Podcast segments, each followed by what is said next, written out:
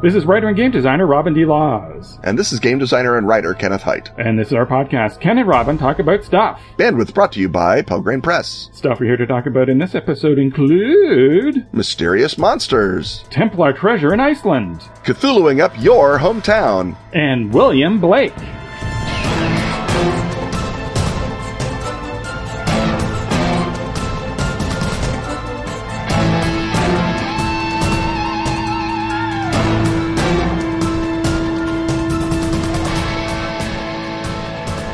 It has come to pass. The new third edition of Unknown Armies is in stores now. Unknown Armies is a modern day occult role playing game about broken people who conspire to fix the world. The new edition has a completely new character creation system. Now, more than ever, each character's attributes revolve around their wounded and worsening psychological state. The third edition also has a whole new way for GMs to focus play on the group's communal goal to change the world. And the myriad ways things are likely to go horribly, horribly wrong.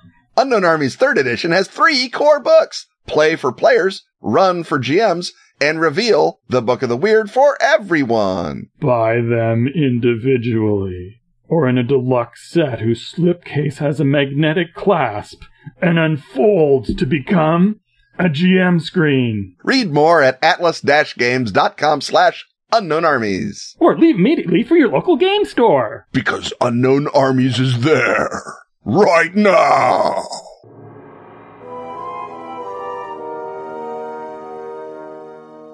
The rattle of dice, the thump of miniatures, the crunch of Doritos, and the benevolent gaze of Peter Frampton coming alive welcome us once more to the gaming hut. But look at those miniatures. Those miniatures are terrifying miniatures. They are bigger and clumpier than the other miniatures.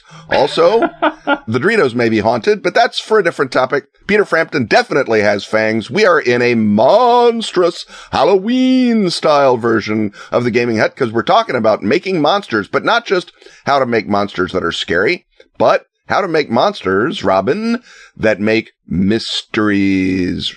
Uh, besides making a bunch of monsters that are butlers in country houses, Right. how do we do that? Right. Uh, and I guess the distinction here is uh, between fighty monsters, the monsters that you just meet them and hit them, and the monsters that make for good horror mysteries. Uh, and this has been my project while working on the Yellow King role playing game because I'm creating a bunch of uh, new creatures for each of the four settings for that. And the thing that I always have to keep in mind while creating them is that these are, in some cases, you know, there's a certain number of fighting monsters, like in the wars section. Right. You might just be walking from one. It's always supposed to be dangerous to go from one area of the battle zone to another, and and uh, because it's a supernatural war, you might run into uh, some hideous creature or another, and, and it's the equivalent of a a landmine or artillery barrage, or in F20 terms, a wandering monster. But uh, generally, Yellow King, uh, like uh, the gum- all the other Gumshoe games, is an investigative game. So how do you create creatures that create a mystery that you need to investigate? And so one of the properties that they uh, have is often they would be uh, intelligent or sapient. They have something that they are trying to do, and by trying to do something, they are creating a uh, a mystery. Now, that's not necessarily the case that every single gumshoe uh, horror mystery has an intelligent creature going around doing things. You, the other alternative is that you can have a, a person who's directing the actions of that creature, just has a creature, you know, hanging out in the basement, uh, waiting to eat you if you go down and look for the clues there. But that's a topic for another day. So, number one quality is uh, they are kind of human-like, and the next quality is that uh, often you want to go that one uh, step further and say that they can actually pose as people and uh, are uh, cognizant enough to act in society and do things, and that uh, allows them to create the sort of backstory, essentially a series of crimes committed by a monstrous figure, which the characters uh, then have to investigate. And so your model for that is uh, look at how monsters are in the X Files. That it's rarely a case where Mulder and Scully just run into something horrible and then have to shoot it. There's often someone who kind of looks human but is a fluke man or uh, squidges down through the uh, drain pipes or, or what have you. Uh, Ken, what are the other uh, some of the other ingredients of a uh, a creature that will do things that are worth investigating and that leave a mystery in its tracks? I mean, the other uh, possibility besides what you say, a sapient monster with a intelligible goal or a monster that can, as you say, appear human and give you the great, uh, find the werewolf, uh, moment, eh, which is great in role playing, less so in social gaming. Um, is a monster that is doing something mysterious because it is literally alien and there is no way to suss out what its goals are except by, you know, sort of very broad uh, deduction from these uh, general principles or I guess induction from, from its actions to figure out what its general principles are. And you need to then sort of create something that has enough different kinds of spoor that they can figure out a maybe how to defeat it. Oh, let's see. It seems to be um, uh, acting like radiation on these uh, innocent victims, so we should probably wear lead shielding when we go in to fight it. And b that the activity leads the player characters, leads the investigators to the monster's lair in a useful fashion. So it's like, well, all the reports begin with a ghost being seen at the well. Maybe the well is where the monster is. And so that gives you a mystery that is out of a non, or if it's sapient, it's sapient on some other plane.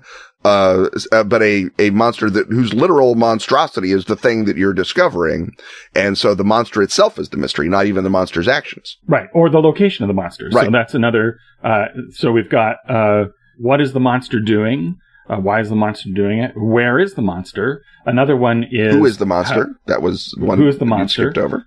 Uh, and another one is how do you kill the monster? Right. So uh, if you find, uh, you know, a, a chitinous sheath uh, stuck to the uh, pine tree in the woods where the uh, young, uh, good-looking campers were uh, killed in the uh, pre-credit sequence, uh, then you, oh well, uh, let's look up in in the book and find out. Uh, uh, what sort of uh, creature this could be? Oh well, it's a it's a beetle demon. Okay, well the next thing we got to do is find out how do you kill a beetle demon, and uh, in an efficiently uh, structured uh, show where they don't spend a lot of time on the mysteries, like uh, or in term well, efficient in the way that they amount of time they spend on the mysteries. Say supernatural, they don't then usually have to go to another place to find out how you kill a beetle demon. It's in the book, Right. and then uh, half the time turns out it's not a beetle demon with somebody else and their weapon that they had against it is, is useless, but the principle remains the same. And here, uh, in a gumshoe game, you might, uh, the clue that tells you it's a beetle demon might be in one place, and then you then have to go to someone else to find out, uh, exactly, you know, oh, well, uh, hydrochloric acid, that's what you use against a beetle demon. And so, uh, in, uh, the Esoterrorist, that's known as finding the creature's SMD, the special means of dispatch, which of course is uh, deeply ingrained in uh, creature lore. So you might also think of a, uh, you know, a more rampagey type of uh, creature that is not intelligent. That's the mystery: is uh, what is it and how do you kill it? And that's, um, if you look at, for example, going all the way back to the OG monster hunting show, Kolchak the Night Stalker, that was what a lot of it was, was there was just a bunch of murders and Kolchak would figure out from, you know, whatever, uh, talking to people or, or finding weird, uh, spoor at the scene or hearing strange eyewitness reports that it's some kind of monster. And then he'd figure out what kind of monster it was. And then he'd just either have his source, you know, the, the local wise man or wise woman would tell him, or he would look it up in a book and figure out how to fight it. And then the fact that he's just Darren McGavin in, in tennis shoes, as opposed to like guys with guns and badges is adds the tension there. So in, uh, say a fear itself game, you can discover that the monster you know, has a SMD, has a Bane, as we say in Night's Black Agents in the rules text. It's not play text. Um, but if you still have to stab this monster with a arrowhead carved by an Arapaho shaman and you're a camper, that's still terrifying and hard. And you need to sort of, you know, steel yourself up. It doesn't become the, now it's just a tactical game. And that's what adds the horror part is that the investigators should be outnumbered, outgunned, out weirded, out something because otherwise it just becomes like a bug hunt or a wolf hunt even. Right. And you've uh, mentioned another thing that can be a path of investigation in a game, which is what if the thing that you use to kill the creature is rare? You know, a period Arapaho uh, uh, arrowhead. You know, can't be a current one. Has to be from the 19th century. Uh, and so that gives you another interaction that you have to go through to actually get the difficult to find thing. Um, and so uh, another question you can sort of work backwards from how you know what what is the the beginning point of the mystery the x-files and and uh, kolchak and supernatural uh, very often start with the mystery is someone has been killed and you know that works for uh, lots and lots of uh, different sessions but you might want to throw a new thing in. And so for example the uh, adventure that i'm currently running uh, for my yellow king group in the aftermath sequence the beginning of that is uh, someone comes to them and says, "Well, I found I was looking at this lot that I own that I was going to sell, and uh, I dug, uh, I was digging a bit, and I found uh, skeletonized remains, and I want you to find out who's the dead body in in my uh, uh, property." And then they later on in the course of the session, they find they do a, dental record check, and they find out it's the skeleton that matches the person who dug up the skeleton. So what's going on there? And it's going to turn out that this is a uh, sort of a manufactured creature manufactured by the uh, now overthrown uh, regime, and then that creature has certain abilities. And so uh, when I wrote up that being in the rulebook, implicit in the description is a mystery of who is this person uh, or who is this creature, but also that enabled me to build in something as a as a hook other than just a murder. So you might want to uh, start uh, similarly thinking of similar non-murder situations that are worth uh, investigating. So you know if the premise of your uh, game is that your mystery solvers who occasionally fight monsters are uh, kind of mercenaries who who are in it for a buck while they're hired by a bank because all of a sudden a bunch of diamonds have disappeared from their uh, from their vaults.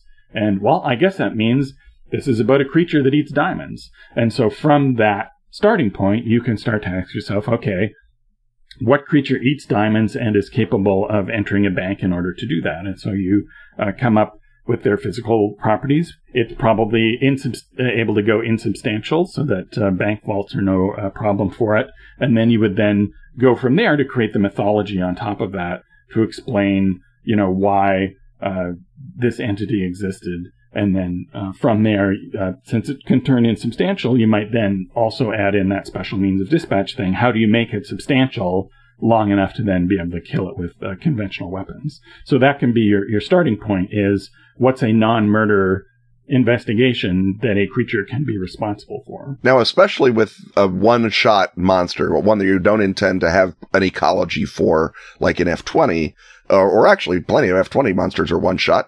It may not be quote unquote realistic, but I think it's more fun for the investigators, for players, and I think it's more fun for the GM, for the designer, to try and make as much of the things about the monster fit some pattern or rhyme with some sort of theme. So when you have a vanishing diamonds, a monster can go into a bank vault. What I'm thinking is diamonds. The other thing that diamonds are is that they refract light, right? They're little prisms. And so the monster is made out of refracted light and that's how it can go into a bank vault. It just sort of goes in between the little you know, it, goes sort of two dimensional. It's like a photon passing through the, through the lock or through the, um, uh, even through the, uh, edge of the door, through the hinges. And so anywhere light can go, this thing can go. And if it, you know, they open the vault to do business, it, it floods in and it just stays in a reflection inside the vault, a reflective surface. And then it comes out. It doesn't even necessarily pass through the sealed vault, but it can hide. It's invisible. It can, you know, be made out of refracted light. And so the diamonds are something it needs for further refractivity or because the diamonds are actually the eggs that it laid, you know, a, a, a, millennia ago and now it's come back to, to hatch them out. And if the players don't find the diamonds and prevent them from hatching, that we're going to be full of refractive light monsters and baby refractive light, light monsters. Like I need to tell you, they need corneas. They do need corneas. yes. And so, um, uh, you can have sort of people being struck with hysterical blindness, which is different from, from, from murder. And then when the doctor examines, it's like, it's weird. Your, your cornea is now opaque. It doesn't reflect anything. It's got a positive albedo or, or, or zero albedo. It's, it's absorbing light. And so that creates this sort of, you know, weirdness that can also be a hook for a monster because like you say, murder, murder, murder, murder, even if the method by which the thing is murdered, it ate its clatter of dice Spleen, it ate its clatter of dice. Renal system, it ate its clatter of dice. Vertebrae, you know, whatever. That gets old. But other things can go wrong with witnesses or side effects, people who stumble on it. I mean, the, uh, the color out of space, uh, the classical, what the hell is it? Um, just sort of leeches the vitality out of the people. It drives them mad. It gives them visions. It does a lot of things before they actually just topple over and crumble to dust out of radiation sickness. There's all kinds of stuff going on with the color and you can have a similar sort of s- suite of effects that all because you think, what do corneas and diamonds and that uh, face in the mirror having, oh, they're all reflective. They all deal with light. This is a light thing. And that gives you a sense that the players can put it together, even if they can't like dust for light monster, but they could maybe figure it out because it's a thematic commonality as opposed to there's no way to say, oh, this ghost likes diamonds. Right? I mean, that's, you'd have to go back and find out the bank was built on the house of an old rich miser who kept diamonds, uh, forever. And you're like, okay, now I get it. The ghost of this miser has come back and he's taking the diamonds.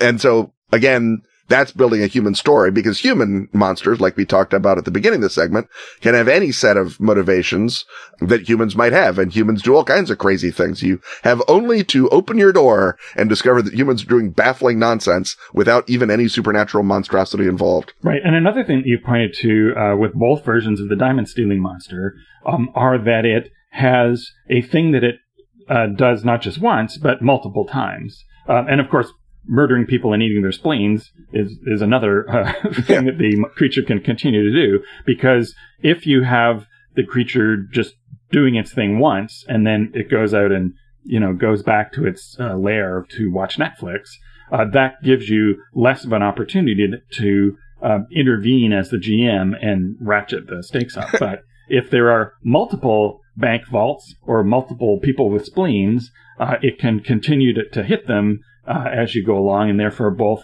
uh, you know, in the uh, time-honored fashion of an X-Files plot, then drop more information, Right. Um, or uh, just drop more sense of threat and uh, menace and a sense of stakes. That is also uh, a, a really useful thing to build into a mystery creature. I, So- I, I like the notion that we're just all hoping it's like a middle-aged monster because it like goes out once. It's like, oh, this isn't as much fun as when I was a kid. It just goes back. Yeah. It watches Netflix. It orders in spleen. It's fine. It's like, uh, we go on spleen hub and just order some. I'm so tired of this.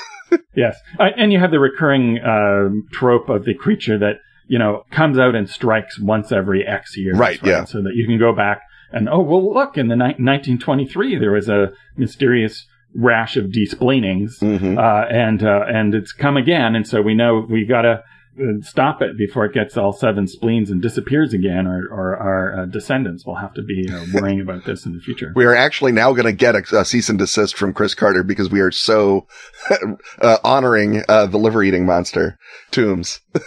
B- Before we serve legal papers, perhaps it's time to uh, uh, check in on an exciting commercial message and then see whatever exciting, crazy segment might be uh, sitting on the other side of it.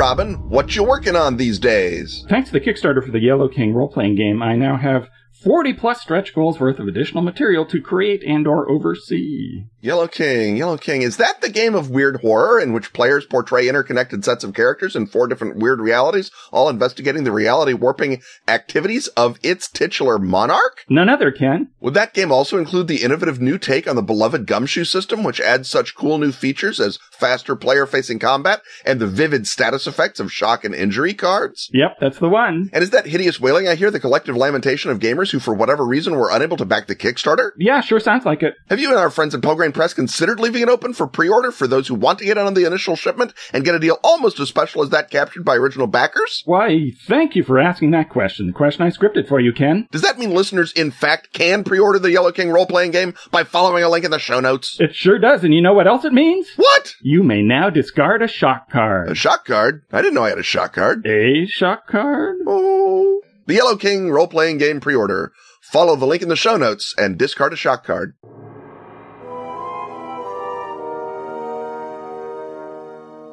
The Nordic alien in the, in the corner of this Hieroglyphany hut is especially excited by this instance of the Elliptony hut because uh, it not only features Elliptony, but uh, has a bit of a, a, a, Nordic feeling to it. So it's wearing a legit, authentic, non-horned Icelandic helmet uh, to honor the question posed to us by Friedrich Bjarnason, uh, a Patreon backer who uh, hipped us to the uh, search by an Italian cryptographer and engineer for Templar treasure in Iceland. And first of all, if you look at someone who is uh, engaged in archaeological quest, it's important to note uh, that they don't mess that up with any archaeological knowledge. You no. really, no, what you, you need to that. do in order to find Templar treasure, which itself is in no means a red flag as to the elliptonic as opposed to archaeological content, but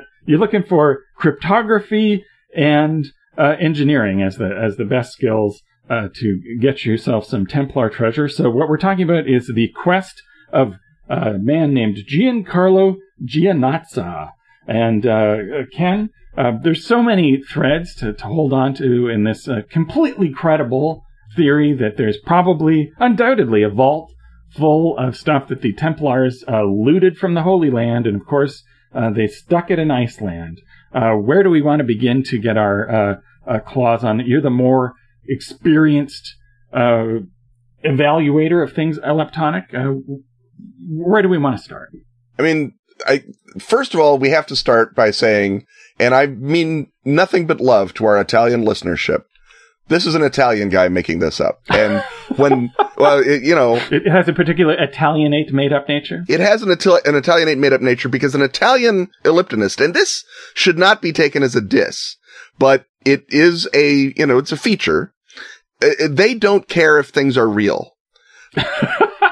a, a, French elliptonist, all the other elliptonists. a French elliptonist depends on an existing lie uh, or a forgery or something that they can sort of point to and say, look, this, this real thing was real. Um, and I have merely, uh, put a new thing on it. And an Anglophone elliptonist is, if anything, even lazier than a French one because they will by and large not even go to the trouble of making a forgery or even uh, uncovering a forgery. They will, uh, they will by and large just reprint other elliptonists and try and sort of reassemble them in combinatoria.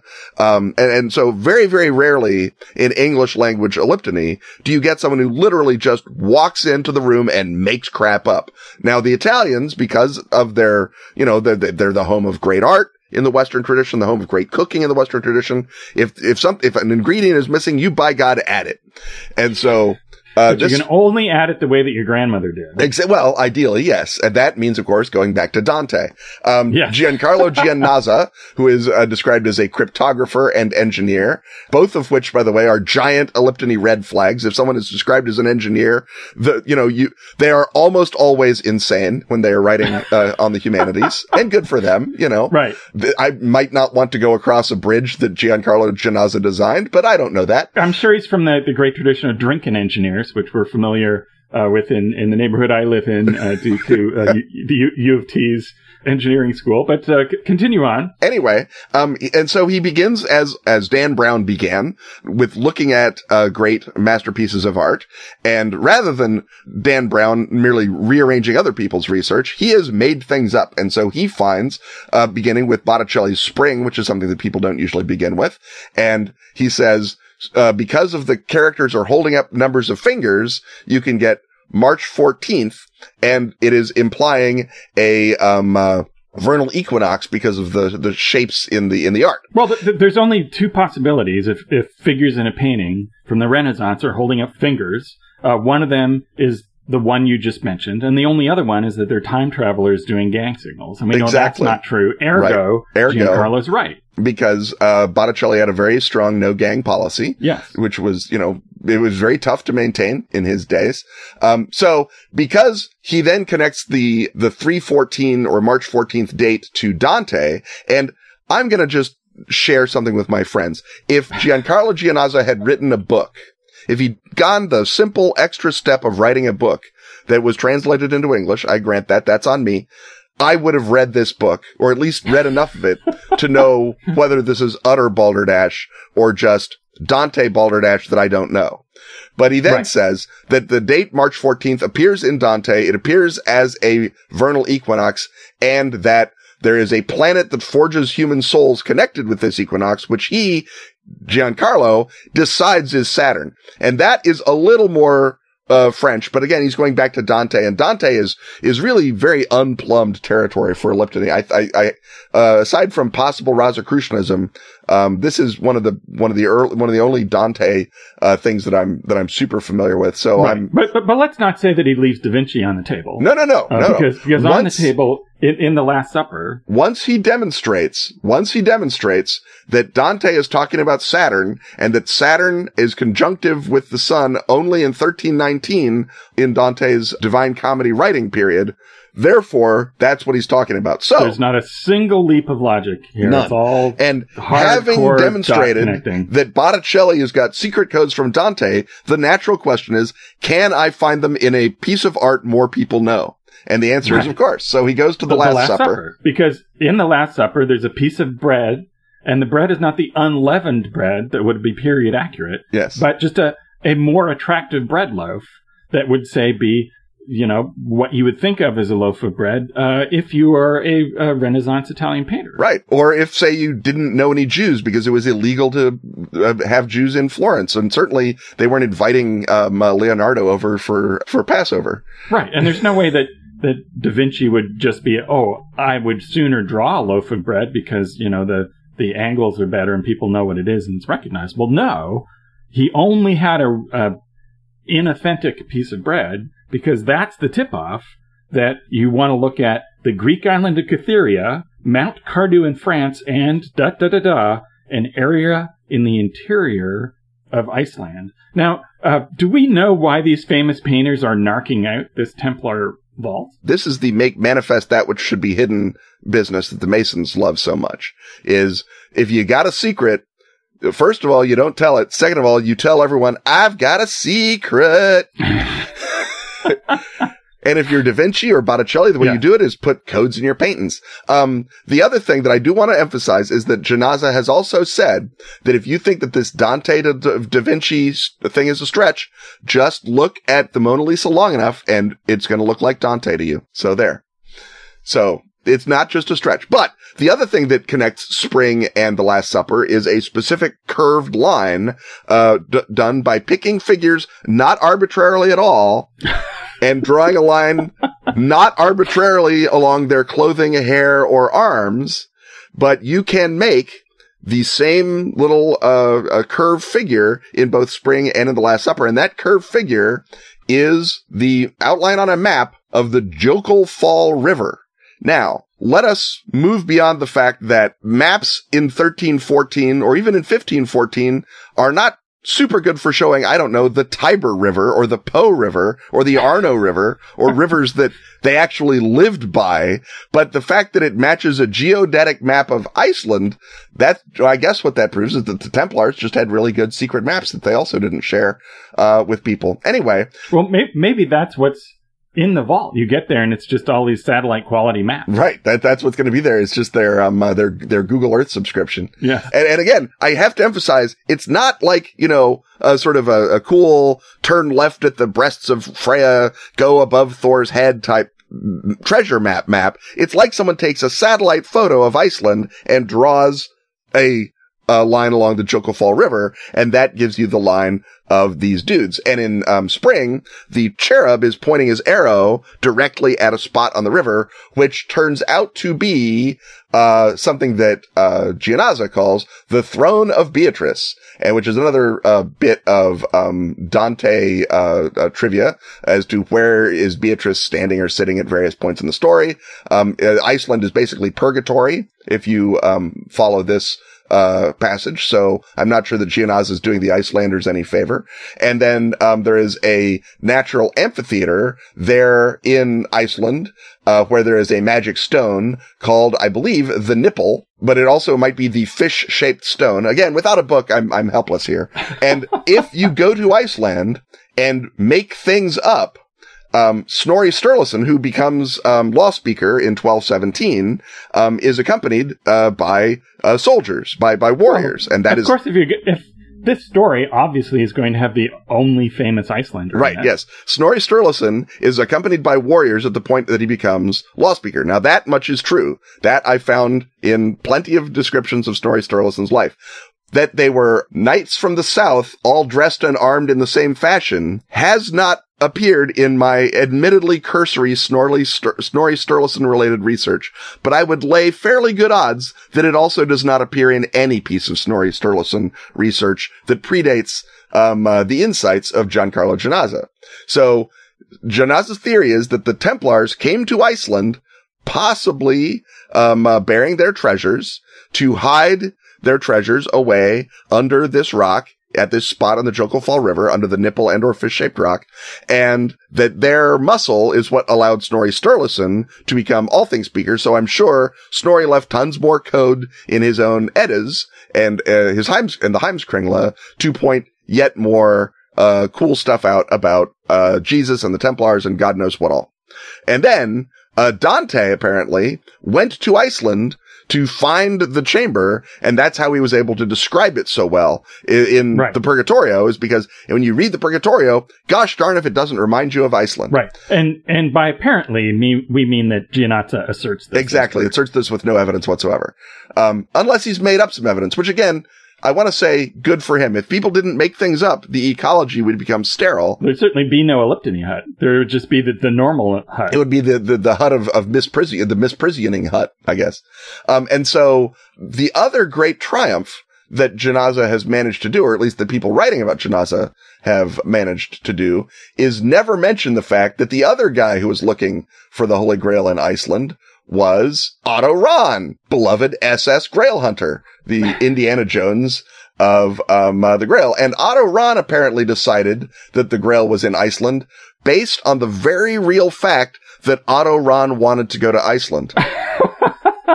well, I, I think Gianazza has been to Iceland a whole bunch of times too. So Yeah. you know, his history may be repeating itself. Exactly. That it, it could just be that Grail seekers want to go to Iceland because it's nice there and, uh, you need a, a little rest between, uh, breaking. Now, Rahn's book is more sort of an initiatory voyage in the form of a, uh, not quite a memoir, but sort of a meditation. There's not like, uh, Rahn is not following concrete clues. Rahn is writing a very impressionistic, uh, work.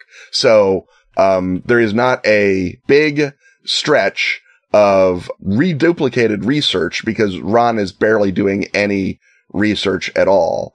Uh, Rahn does talk about, um, uh, Don Quixote, uh, but he does not so much say Cervantes is hiding the Holy Grail in Iceland. He just says the quester for the Grail must be like Don Quixote. So that, that said, uh, Spanish So he's more. I'm looking for the Grail. Might as well start somewhere. might as well start somewhere. Why not Iceland? And I guess the thesis being that if the Grail is actually a Nordic myth, you should go to the place where Nordic myth is at its purest, and that is Iceland. And so there's a great deal of proving the Grail is a Nordic myth, then saying, and so I went to Iceland to look for it. So we are obviously waiting for a Cervantes code book to demonstrate that Cervantes, rather than being held prisoner by the Corsairs, was actually in Iceland. Although since the Corsairs themselves raided as far as Iceland, Cervantes could have gone to Iceland and discovered the Holy Grail and then put clues in Don Quixote. So that's free. That's a sequel for the next person who wants to Right. write it. But uh, do me a favor and write it in English, not in Spanish. or, or Italian, I guess. Or yeah, don't write it. Just write it in English and whatever other language you'd like to. I'm not saying don't write it in your own language. Just make sure I can read Ma- it. make sure it's translated. Yeah, right. Uh, with with suitably small margins on the back. Right. Oh, I'm the publisher will take care of that for you. Yeah. well, now that we've established the uh, utter reliability of this uh, theory, I think we can then uh, move on and uh, undertake our own Grail journey, except that in this case, the Grail is whatever segment lies past the arduous journey that is our next commercial.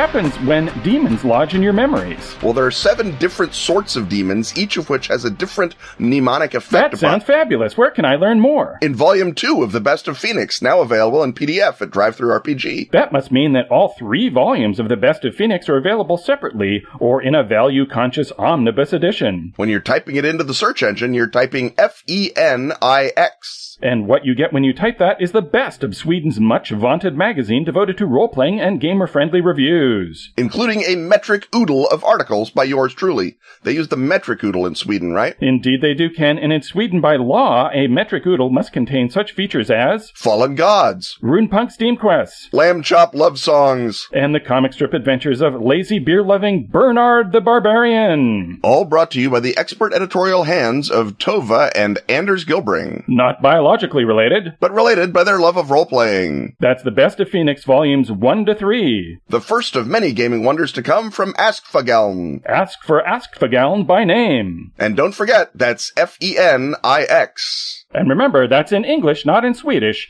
In English, not Swedish. Help keep this podcast breathing by joining such Patreon backers as Simon Proctor, Diane Donaldson, Ethan Cordray, Garrett Fitzgerald, and Jeffrey Cars.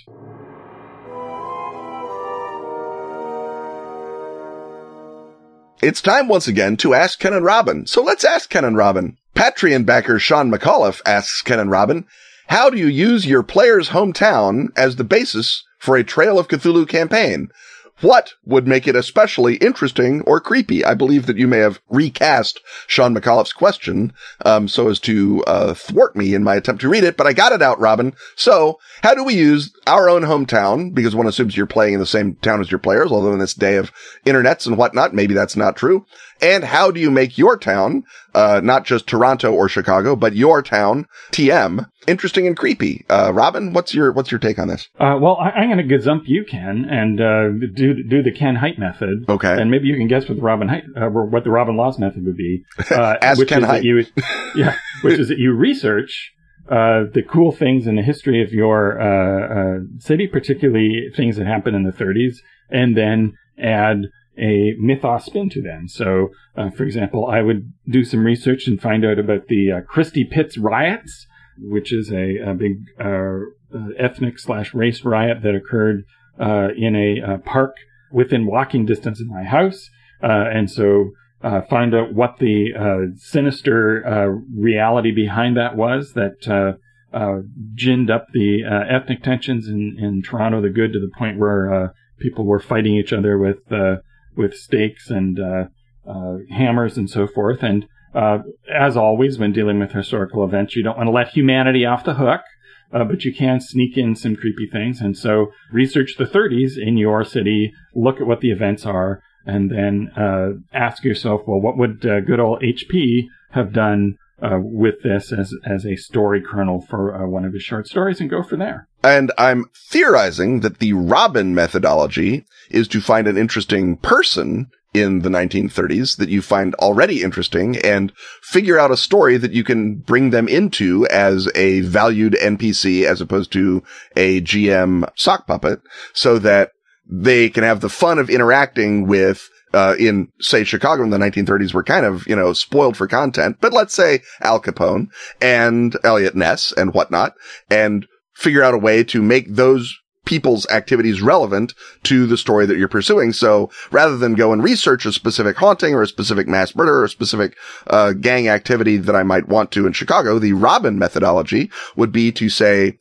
all right, I know that we're going to be meeting Al Capone. We're going to be meeting Eliot Ness. Therefore, there should be a prohibition uh, story to this. So I'm going to make up a rum runner and I'm going to make up a problem that the rum runner might have. Maybe there's some sort of things growing in the, um, uh, in the, in the barrels where he's keeping them under some building and the thing in the barrels is, uh, getting into the, the gangsters and making them all sort of, um, hopped up and, and, and messed up. And the rum runner comes to the players and says, solve my problem or I'll murder your families. And then they're like, uh, okay. But as they're doing that, uh, Eliot Ness is, is pressuring them and he's going to go in and smash up the barrels and, um, uh, maybe, um, uh, release these monsters or he's going to spoil the, the, the way that they can solve it. Uh, Al Capone is pushing the guy to, to, to get out of the business and give his business over to Capone. So you've got these great NPCs to meet in a human story that is coincidentally connected to the human history, but not so much the psychogeography and the creepy hauntings and the rest of it that is the Ken Hite method. Is that close enough to the Robin method? Uh, the method that could be a Robin method. It sounds clever, so I'll take credit for it. But the one I had in mind uh, was starting with a landmark, a place in the current city that seems either creepy or the opposite of creepy uh, to the uh, players, where they can imagine their characters and then adding a touch of horror to it. So, uh, indeed, to go with the psychogeography angle and, you know, what's a notable place that I'm going to relate to now in the last example, Christie Pitts Park actually is a, a double header because it's an, an event from history and it's a place that everybody can still picture and can imagine themselves being. So start with the location, then go backwards from there. And so uh, from there, uh, the Toronto example would be, oh, well, there's a, a U of T campus. Obviously, big chunks of that were uh, already present in the 30s. And there's the uh, legend of the two uh, uh, builders, I'm forgetting one of the names. Uh, Reznikov is the name, I think, of the killer in this story. But there's a, a ghost story about so and so and Reznikov and how the one tried to kill the other with an axe, and there's supposedly an axe mark on one of the beams. And uh, so, therefore, one of the big pubs on campus uh, events is called Reznikov's or was. And so you come up with a mythos story that is the real horrible thing that happened underlying that myth, and then that takes your, your characters to uh, U of T as it was in the 30s. And uh, you can go back and find archival images of, you know, landmarks of your city in the 30s. It's going to be much easier than just finding, oh, this vacant lot or whatever. Or the other thing to do is just to start off with find images of your city in the 30s, and then that this building isn't there anymore. Uh, but that uh, roof looks kind of creepy, and there that shadow's kind of interesting. What's going on there? And so, uh, because I think part of the whole appeal of setting the uh, horror stories in a place that the players recognize and consider to be familiar is that that adds a layer of uh, reality and relatability that if you're not from New England and the adventure is set at Arkham, you're imagining basically like a horror movie set. But if it's at uh, the U of T campus or uh, at the University of Chicago or whatever the equivalent is for your group, they are then imagining themselves in a specific real place that they have actually been. So use that uh, uh, sense of place and uh, focus either on uh, whatever you can get images of, whatever fits a, uh, a mythic or a horrific pattern, or conversely something that just seems very sane and ordinary, and then you can add something to it. Or, you know, the Science Center uh, in Toronto is built much later than the 30s. Well, what was on the site of the Science Center at that time, and what horrible thing would you have to remediate by building a, a temple to science on it? And then there you go. There's your uh, uh, thing that sort of plays on that sense of historical irony because the uh, players know what's going to happen in the in the future, but the characters don't. Yeah. Um. What do you say about the familiarity breeding horror is a thousand percent true. I ran my uh, first Unknown Armies game uh, was set in Chicago, and the players would come to me and say, I was just in this creepy alley up in Andersonville. There has to be something going on. And so we would look it up on, on Google Earth or we would, or we would talk about it or this was before Google Earth. We would just talk about it or I would go down there and I would say, Oh yeah, there's definitely something going on and here's what's going on. And sort of by having a, the ability to add that numinous or terrifying truth to an area that they just walk past all the time, that makes it a more exciting, more deeply felt, uh, experience than just saying, like you say, Arkham or, you know, London if you're not from London. I mean, we all have sort of an image of London in our heads just from movies and TV and maybe books, but we don't if you're not, if you don't live there or you haven't been there a lot, you don't really have that sort of walk the street sense of it that you do of your own hometown. And so the ability to get that uh, familiarity and the unnaturalness on top of each other is great. And, uh, that is why even a Trail of Cthulhu game is going to, you, you, you want to lean into that historical irony because you don't have the contemporary um, uh, multi uh, variants that you get when it's a contemporary thing. I mean, the, the Unknown Armies game was set in the literally the present day. It was I ran it in 1999. The goal was for the the big conspiracy was going to end New Year's Day 2000, and the player characters were involved in it, and so it was very very up to the minute. And so we could look in the headlines and say what happened in the city today. That what's the magical reason that that happened. Um, it can't just be that the mayor is corrupt or the aldermen are idiots. I mean, there's more to it than that. And, you know, who made this happen? And you can ask questions like that. You can do that, um, with, with any sort of game. And I recommend looking into the, the place where you live because unless you live in a virtual fly speck, something has happened in your, in your town or in your city that is weird because people are weird and they live there. Um, there is a, there is a great book, um, uh, by, um, uh, Corliss, the geobibliography of anomalies that only goes up to about 1980, but has every UFO, lake monster, ghost sighting that he was able to find for pretty much every location north of the Rio Grande. Now we have Google, so you can type the name of your city and the word UFO or the word vampire or the word ghost or the word murder or the word riot or whatever you're looking for into the search and you'll find tons of stuff that you didn't know about your own city, uh, because no one can, can know all that.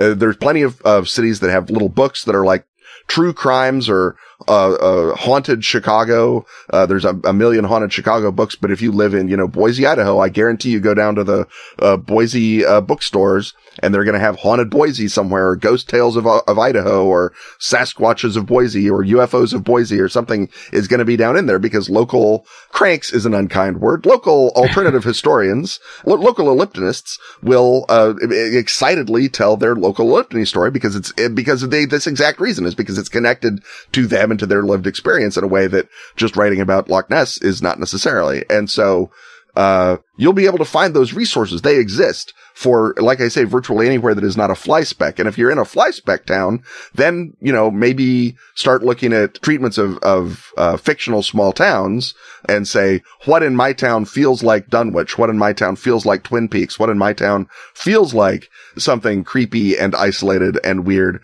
And who is the, uh, rich family in town? And could they be deep ones or could they be sand dwellers or whatever? And, um, uh, uh, if you're the rich family in town, then, you know, maybe you know even better than I whether not you're sand dwellers. Right. And you may just find a, a regular book by an amateur historian. Uh, but that, but if the, the smaller the place, the more that will just be focused in on the level of individual people and families in the past. And that's the sort of very specific detail that, that you can then use to build out. It's like, well, you know, what if this person who is the, the local reeve or alderman of this town uh, who this particular hiking trail is named after. Well, what if they were cultists? Mm-hmm. And then, uh, and then, you know, it's easy enough to add Cthulhu to anything.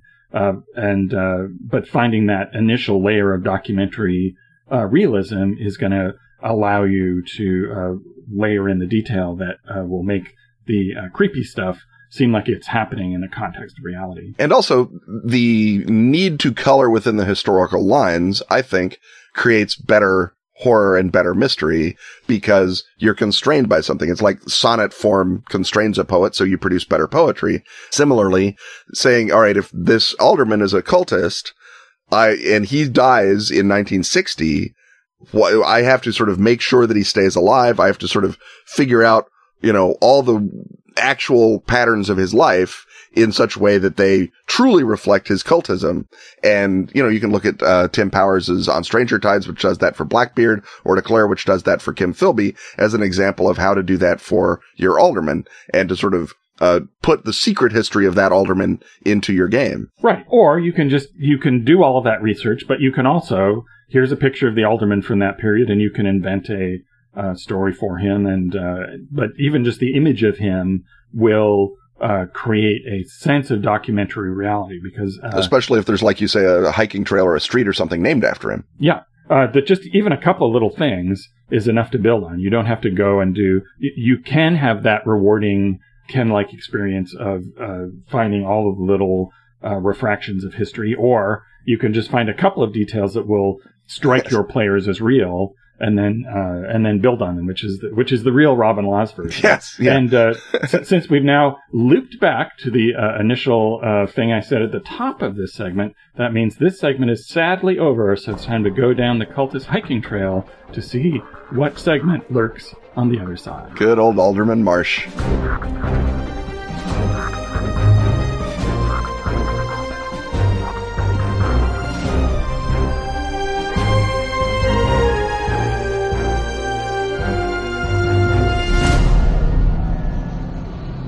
The skies are dim always since the Maker died. Time to weave a tale, my friends. A tale of good-hearted puppets in a bad-hearted world. In John Scott Tynes' Puppetland, you rise up against the savagery of Punch, the Maker Killer. You battle his army of nutcrackers and his terrible boys sewn from the flesh of the maker of all puppets. Seek the gorgeous new hardback edition at your nearest retailer of beautiful yet sinister role-playing games. Featuring full color paintings from Samuel Araya, And tons of ready-to-play tales from Kenneth Hite, Aaron Dembo. and Gareth Ryder Hanrahan. Are you ready to play? Because Punch and his boys are ready to play. Ready for you.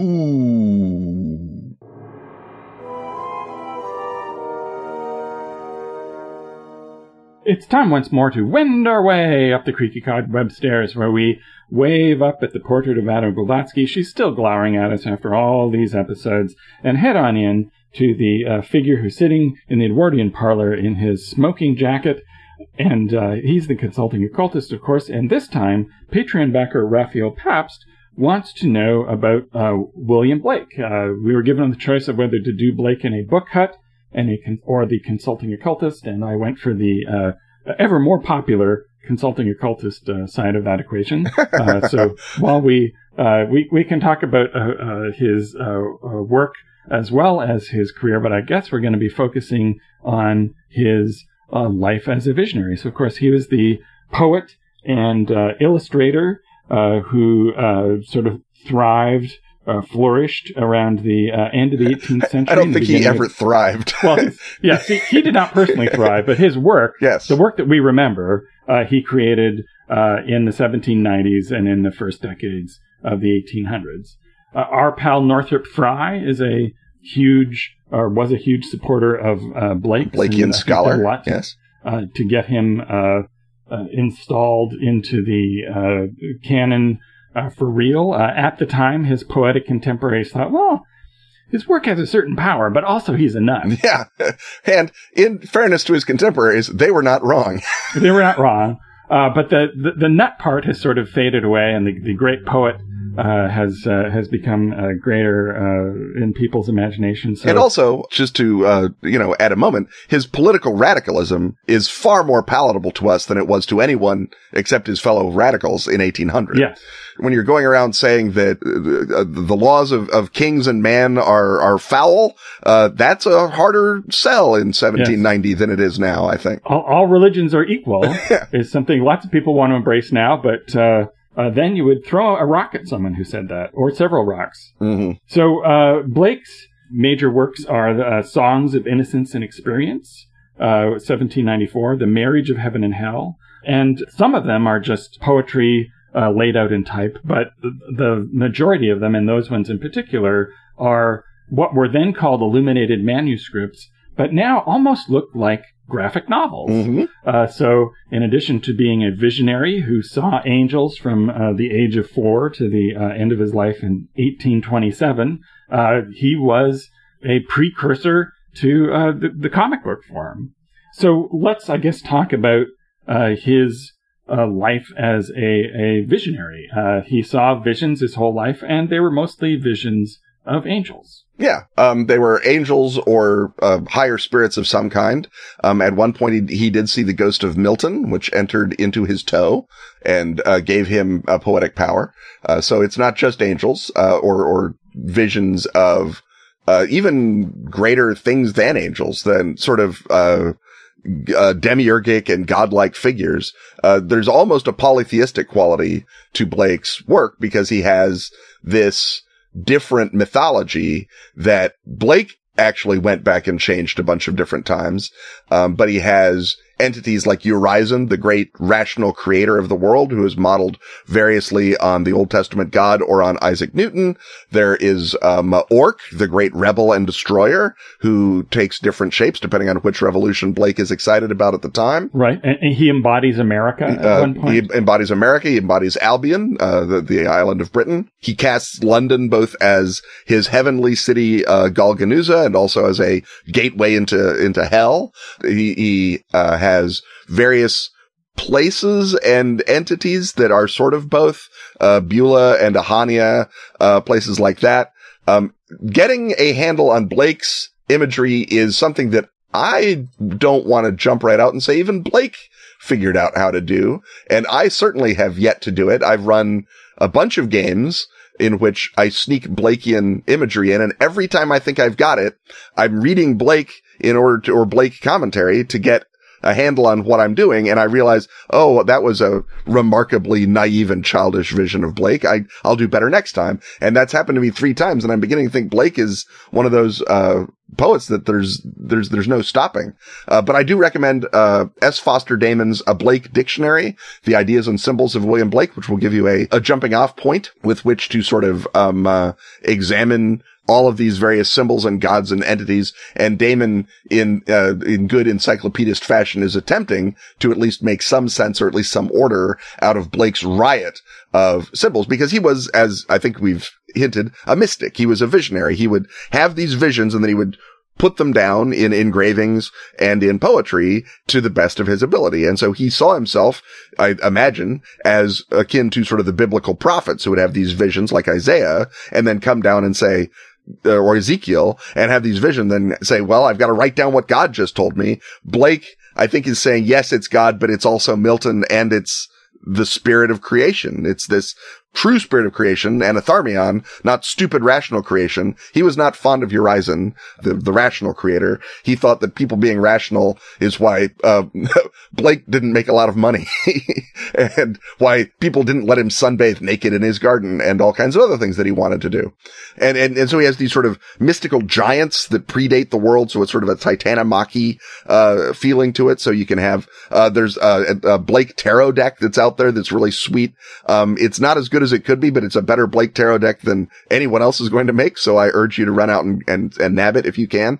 Um, and it's got all of the imagery of Blake sort of cast in the sort of Tarotic, uh, magic, which will give you a handle on it if you don't necessarily want to try and master Blake. If you've got uh, an idea of what the tarot is, you can uh, draft Blake in through that pattern. Right. So the, the key is basically that he's making this big syncretic mythology uh, from uh, not only uh, the act of illustrating and writing these poems, but from the visions that are inspiring them. And so that's constantly up for revision as you're having a new uh, vision.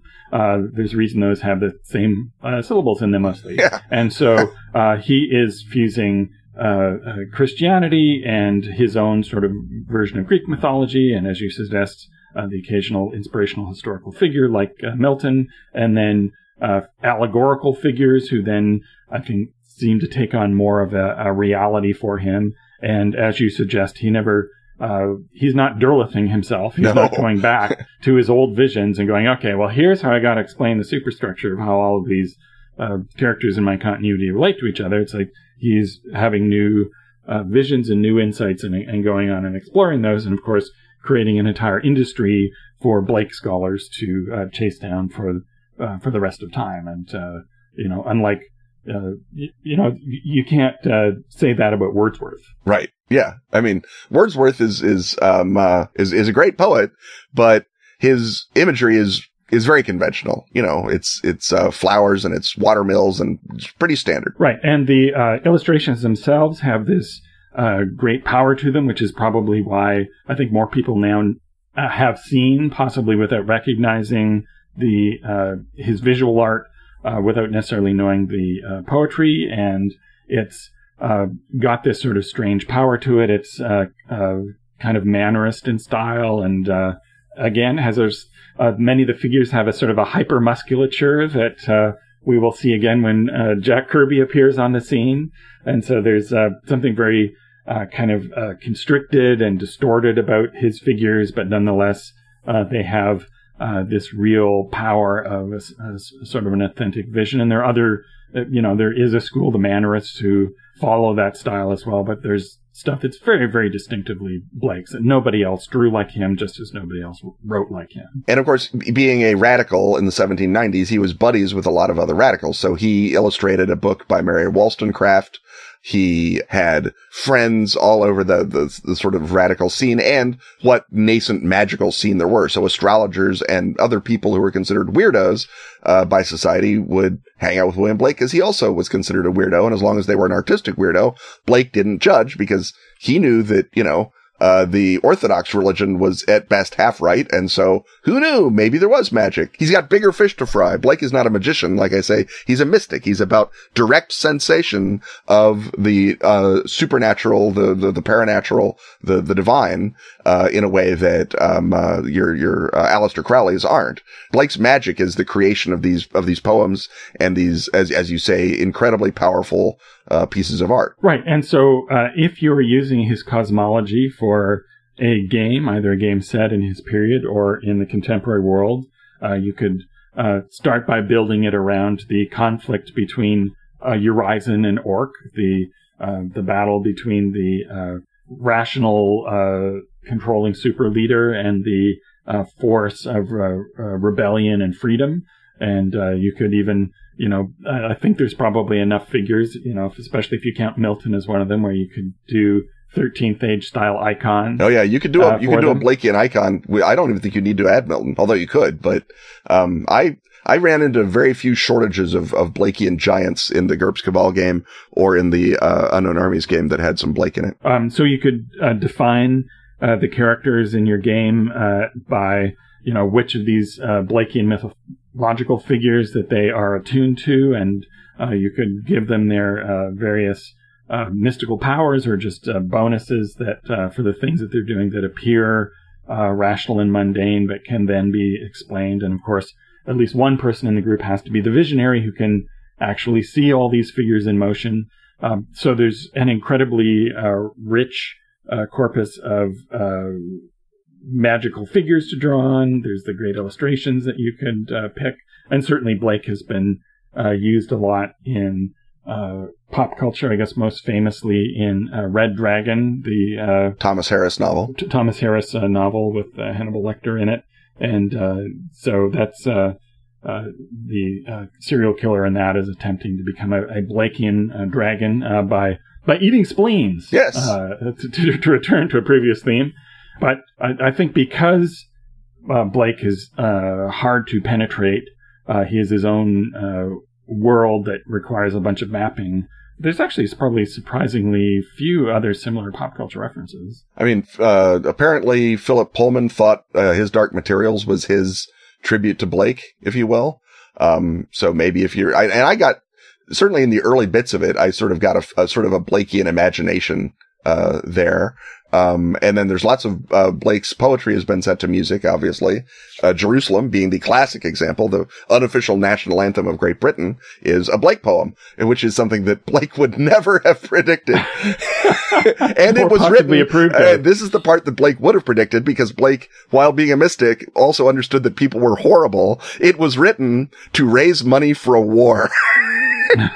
the, the, the song was. Uh, it was written for the for the war bonds movement in World War One, and so it was a, a very very uh, it was an anthem of, of what was called the Right Club for a while, uh, a more anti-Blakean movement you cannot imagine than the one that cr- uh, created the song Jerusalem. But now, because of the innate radicalism of it, I think that sort of uh, the British radical movement has embraced it and and held it to them. There's a great Billy Bragg recording of Jerusalem that's just will make the hair stand up on your on your on your everywheres. Um, uh, and so I urge people to hunt that one down. The other, I guess, big William Blake mention, although it's not really a straight up Blake thing, is that uh, the Johnny Depp character is named William Blake in Jim Jarmusch's insane afterlife Bardo Western Dead Man. Um, uh, and whether or not he's the real William Blake is sort of irrelevant to the story, but it's also kind of about having a vision and lots of other sort of allusions to the poetry pop up in it. So there's sort of a, a strong Blakeness to it there, right? Right. Uh, and uh, finally, uh, for a little bit of extra elliptony, the exact location of his grave uh, fell into question for a while. Yay! The Blake Society uh, uh, says that they found him again, uh, and uh, they're uh, going to put a permanent memorial at the site. But you know, just between you and me, that that's what I would say if I had a memorial I wanted to put up. I'd say that I knew where it was going to go. Yeah, if, if you were the William Blake Society, you would say uh, we, we would rather have a place people can go and maybe drop a couple of dimes on the society uh, than just sort of say, well, his grave is in all of our hearts, which is again the Blakean answer. Um, but it does mean that if you're looking to um, uh, uh, dig him up and, and use him as a resurrected uh, dude in a, a, Charles Dexter Ward type story, or or find out if his dust has gotten into anybody else the way that Milton's dust got into him. Uh, Blake is is wherever you might want to look for him, I guess. Right. Well, specifically, he's somewhere in the uh, in Bunhill Fields uh, in Islington in London in the Dissenters Burial Ground. Right, with John Bunyan and uh, uh, I think John Wesley's there. There's a lot of really that's an A list burial ground to, to go to. Right. So if you don't get him, and you know you, you uh, reassemble somebody, it might be somebody else just as interesting, just as so, cool. Uh, Although, yeah. imagine wanting William Blake and getting John Bunyan. it's like I think both you and John Bunyan would be annoyed. Yeah, I'm sure John Bunyan would be annoyed. Um, and then you're like, well, I, I guess I've got a mystical vision of Christianity, but I was, oh, well, whatever. It's fine. It's Denver Broncos. Uh, well, on that note, uh, once we've, uh, once we're recommending grave robbing, I think it's time for us to get the heck out of here. Uh, speaking of earlier legal liability, uh, but we'll be back next week uh, to get in all sorts of other trouble as well. Stuff having once again been talked about, it's time to thank our sponsors Atlas Games, Pelgrane Press, Ask Askfageln, Arc Dream, Dark Tower, and Pro Fantasy Software. Music, as always, is by James Semple. Audio editing by Rob Borges. Get your priority question asking access by supporting our Patreon at patreon.com backslash Ken and Robin. Search for Templar Gold alongside such patrons as Jean-Francois Paradis, Joshua Brumley, Michael Bowman, Morgan Ellis, and Brian Thomas. Snag Ken and Robin apparel and other Air erudite merchandise at teepublic.com slash user slash Ken Robin. On Twitter, he's at Kenneth Hite. And he's at Robin D. Laws. See you next time when once again we will talk about stuff.